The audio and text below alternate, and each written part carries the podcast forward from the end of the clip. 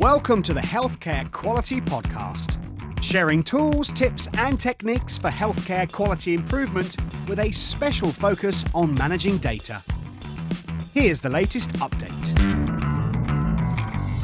Hello and welcome to the Healthcare Quality Podcast.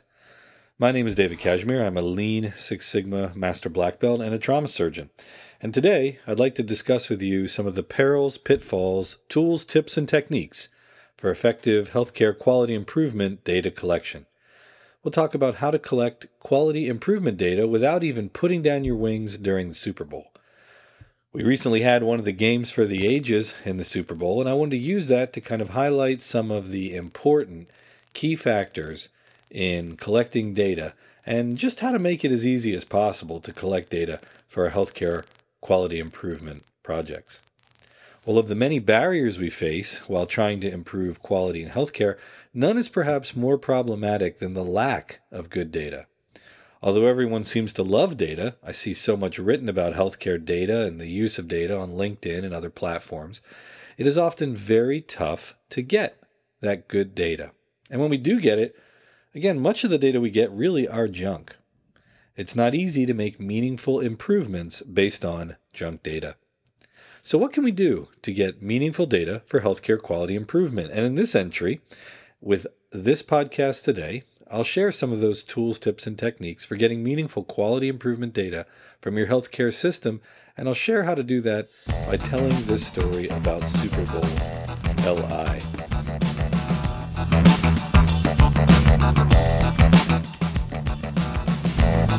About 10 minutes before kickoff of Super Bowl 51, I had a few questions about the game, and I was wondering if there was a simple way to gauge the performance of each team and make some meaningful statements about that performance. When we do quality improvement projects, it's very important to make sure it's as easy as possible to collect data. I, rem- uh, I recommend collecting data directly from the process rather than retrospectively or from a data warehouse. Why? Well, for one, I was taught, as I learned Lean and Six Sigma, that the more filters the data pass through, the more likely they are to be cleaned up or otherwise altered. And it's not intentional, as if anyone's trying to hide or somehow manipulate data in a bad sense. It's just that the data tend to lose fidelity and lose a direct representation of what's going on in the system. Whether you agree or not, my experience has definitely substantiated that teaching. Well, the issue with that is how can we collect data directly from the system? I mean, isn't that very cumbersome? You know, in healthcare, we often don't have staff to collect data. And like you, I've heard each of those barriers before. And that is what makes these tools and tips I'm about to share so useful. So back to me then, sitting on my couch with a plate of wings and a Coke, ready to watch the Super Bowl. I wanted data on something that I thought would be meaningful. And remember, this wasn't a full DMAIC project. It was just something to see if I could quickly describe the game in a meaningful way. It would require me to collect data easily and quickly, especially if those wings were going to get eaten.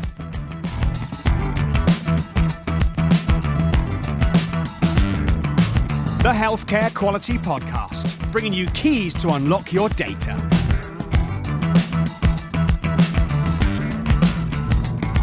So, first, decide whether you'll collect discrete or continuous data. And as the first few wings disappeared, I decided what type of data I wanted to collect. I definitely collect continuous data if at all possible, not discrete. Well, that part of the deciding was pretty easy. If you wonder why, and you're not familiar with particular podcast uh, with a previous uh, podcasts about discrete versus continuous data, have a look at the other list of podcasts. We have one on discrete versus continuous data, or you can uh, link to the blog entry. Uh, an entry of the same name as this podcast is present on the blog, and you can click the link there, and that'll take you over to some of the differences between discrete and continuous data. Okay, so the next issue is that these data had to be very easy for me to get. They needed to be something that I had a reasonable uh, reasonable belief uh, would correlate with something important. Okay, um, scoring touchdowns. I mean, that's the whole point of the game. So, as wings number three and four disappeared and the players were introduced, I decided on my data collection plan. First, I'd collect how far away each offense was from scoring a touchdown when possession changed. Second, each data point would come from where the ball was at the start of fourth down. Interceptions, fumbles, change of possessions like an interception before fourth down would not be recorded. And that was my third most important point. I'll get to why in a minute. Fourth, touchdowns scored were recorded as zero yards away. Fifth, a play where a field goal was attempted would be recorded as where the ball was at the start of that down. So if you're about to kick a field goal, it's fourth down, you're 32 yard line, it's going to be uh, recorded as uh, you're at the 32 yard line when possession changed. Your offense had brought the ball to the 32 yard line uh, of the other team. Now, of course, for formal quality projects, we would collect more than just one data endpoint. Additionally, we would specify exactly what the operational definition of each endpoint is. We'd also make a sample size calculation. Now, here I intended to collect every touchdown and change of possession where a team kicked away on fourth down, or they went for it but they didn't make it. So, this wasn't a sample of uh, just those moments. It wasn't a sample really at all. It was going to be all of them. Um, of course, they don't happen all that often. Well, that was a big help here because I could anticipate them because they didn't happen really all that often. And that was all very important so that I could eat those wings. I wasn't sure exactly how many possession changes like this there would be, uh, but I thought that I'd probably have enough. Again, with a formal project, we'd perform a sample size calculation uh, and we would be sampling from a larger population usually, and we'd know exactly how many uh, points we would be sampling. Items like interceptions, fumbles, and other turnovers couldn't be anticipated as easily. Uh, they would make me have to pay attention to where the ball was spotted at the beginning of every down, and it was really difficult uh, just to look at the TV with the yellow line that they superimpose on the field to figure out where the ball was on the downs I was paying attention to. So it was tough enough just to do it for the downs I was going to record. It'd be very tough to do it for each down. So, with those rules in mind, I set out to record the field position whenever possession changed, according to those ideas above. I thought the, the position the offense wound up its possession at, you know, over time, might correlate with who won the game, meaning the offense was bringing the ball further against the defense in general, and that should indicate who won. Uh, it's kind of a single metric to get a sense of uh, who won. So the more effective the team was at doing that, the less variance in field position over time probably should correlate with who wins the game. Less overall variance in final position might mean that that team had less moments where it underperformed and lost possession nearer to its own end zone. I mean, of course, it could also mean that the team never reached the end zone for a touchdown. I mean, in fact, if the offense played the whole game between their opponent's 45 and 50 yard line, there'd be very little variation in field position. But they also probably wouldn't score much at all. So maybe it would be a combination of better field position overall, like a higher median field position, better median field position, and low variation in field position, and maybe that would indicate who won the game. I thought those might. Let's see if I was right. Next, I quickly drew a continuous data collection check sheet, and there's a photograph of it on the blog. It's very simple, uh, not even a great scale on the thing. It was just an easy way to record data. It's an important tool for you when you go to collect continuous data right from your process. The continuous data collection sheet can be very simple and very easy to use. It really takes a second to collect data. That was about it. I went through the game watching, like you, the Patriots fall way behind for the first two quarters. And then, after some Lady Gaga halftime show with drones, I looked at the data and I noticed something interesting.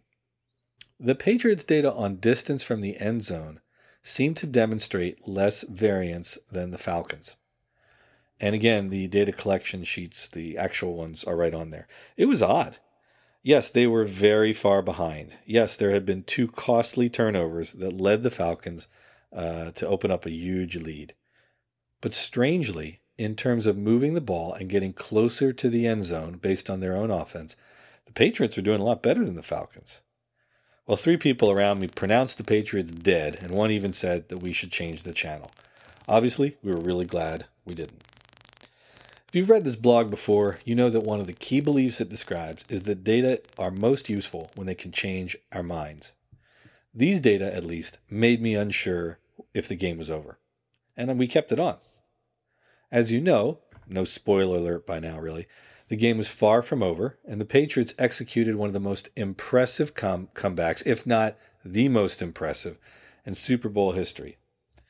Data collected and wings eaten without difficulty. Check and check. So the final data collection sheets are listed on the blog for both the Patriots offense and the Falcons.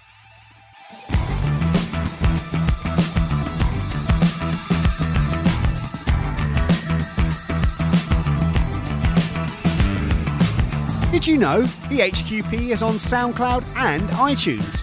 Visit us there and at the podcast's home, surgicalbusinessmodelinnovation.com.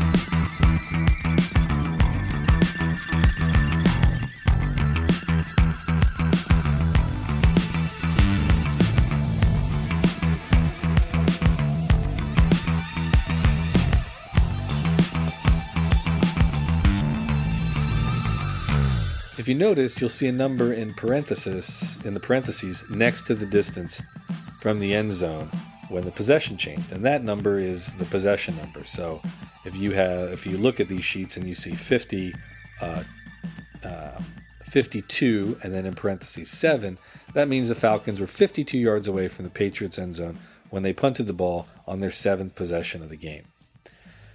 An entry like 0 and then 10 in parentheses meant that the team scored a touchdown. They were zero yards from the opposing team's end zone on their 10th possession. Notice that collecting data this way and stacking similar numbers on top of each other makes a histogram over time.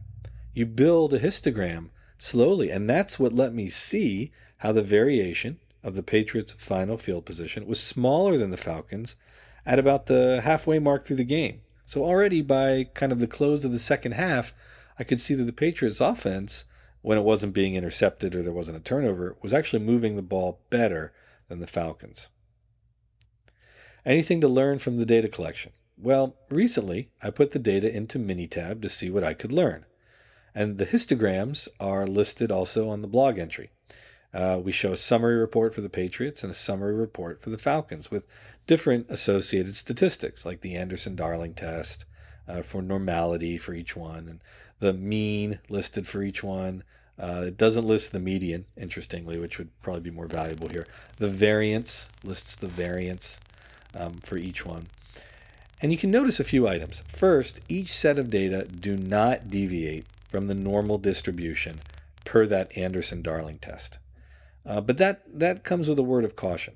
There's so few data points in each set that it can be difficult to tell which distribution they follow. In fact, I even took each data set and tried distribution fitting against other known distributions to see if it um, it uh, fit clearly with any other dist- or did not deviate from other distributions. And again, because there are so few, um, there are so few points in the data set it's hard to say. It doesn't seem to deviate substantially from the normal distribution, or a three parameter log normal, or a uh, Weibull. Uh, it just it doesn't deviate significantly because uh, there just really aren't that many data points. So the bottom line is I can't be sure which distribution it follows. Maybe the normal distribution, maybe not. As far as statistical testing goes, uh, to large degree, it's not necessary. Because again, this is not a sample of these moments. These are the population of all of these moments.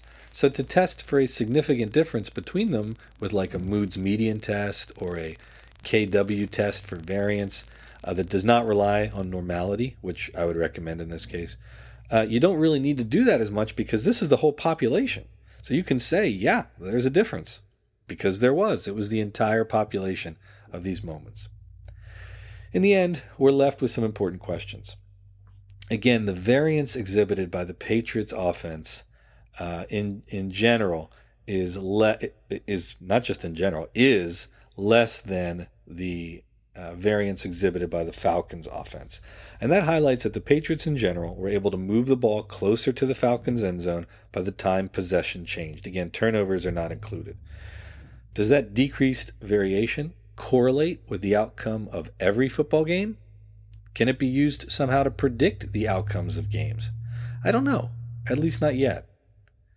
After all, if stopping a team inside their own 10 yard line once or twice, which would increase the variance, uh, was a major factor in predicting who won the game, well, that would be very useful. If data is are collected uh, by the league on field position, which I haven't been able to find easily, we could apply this idea to previous games, maybe see around halftime what the variances were, and see whether that predicts the winner routinely. And if it did, we could apply it to future games. Regardless, uh, in the case of the Super Bowl uh, 51, the Patriots offense demonstrated a better median field position and less variation in overall field position compared to the Falcons. And we can see that. And because that was already happening um, at, around the close of the second quarter, uh, we kept the game on. Uh, and that's from George E.P. Box of the Box Cox uh, Transform fame. Uh, fame.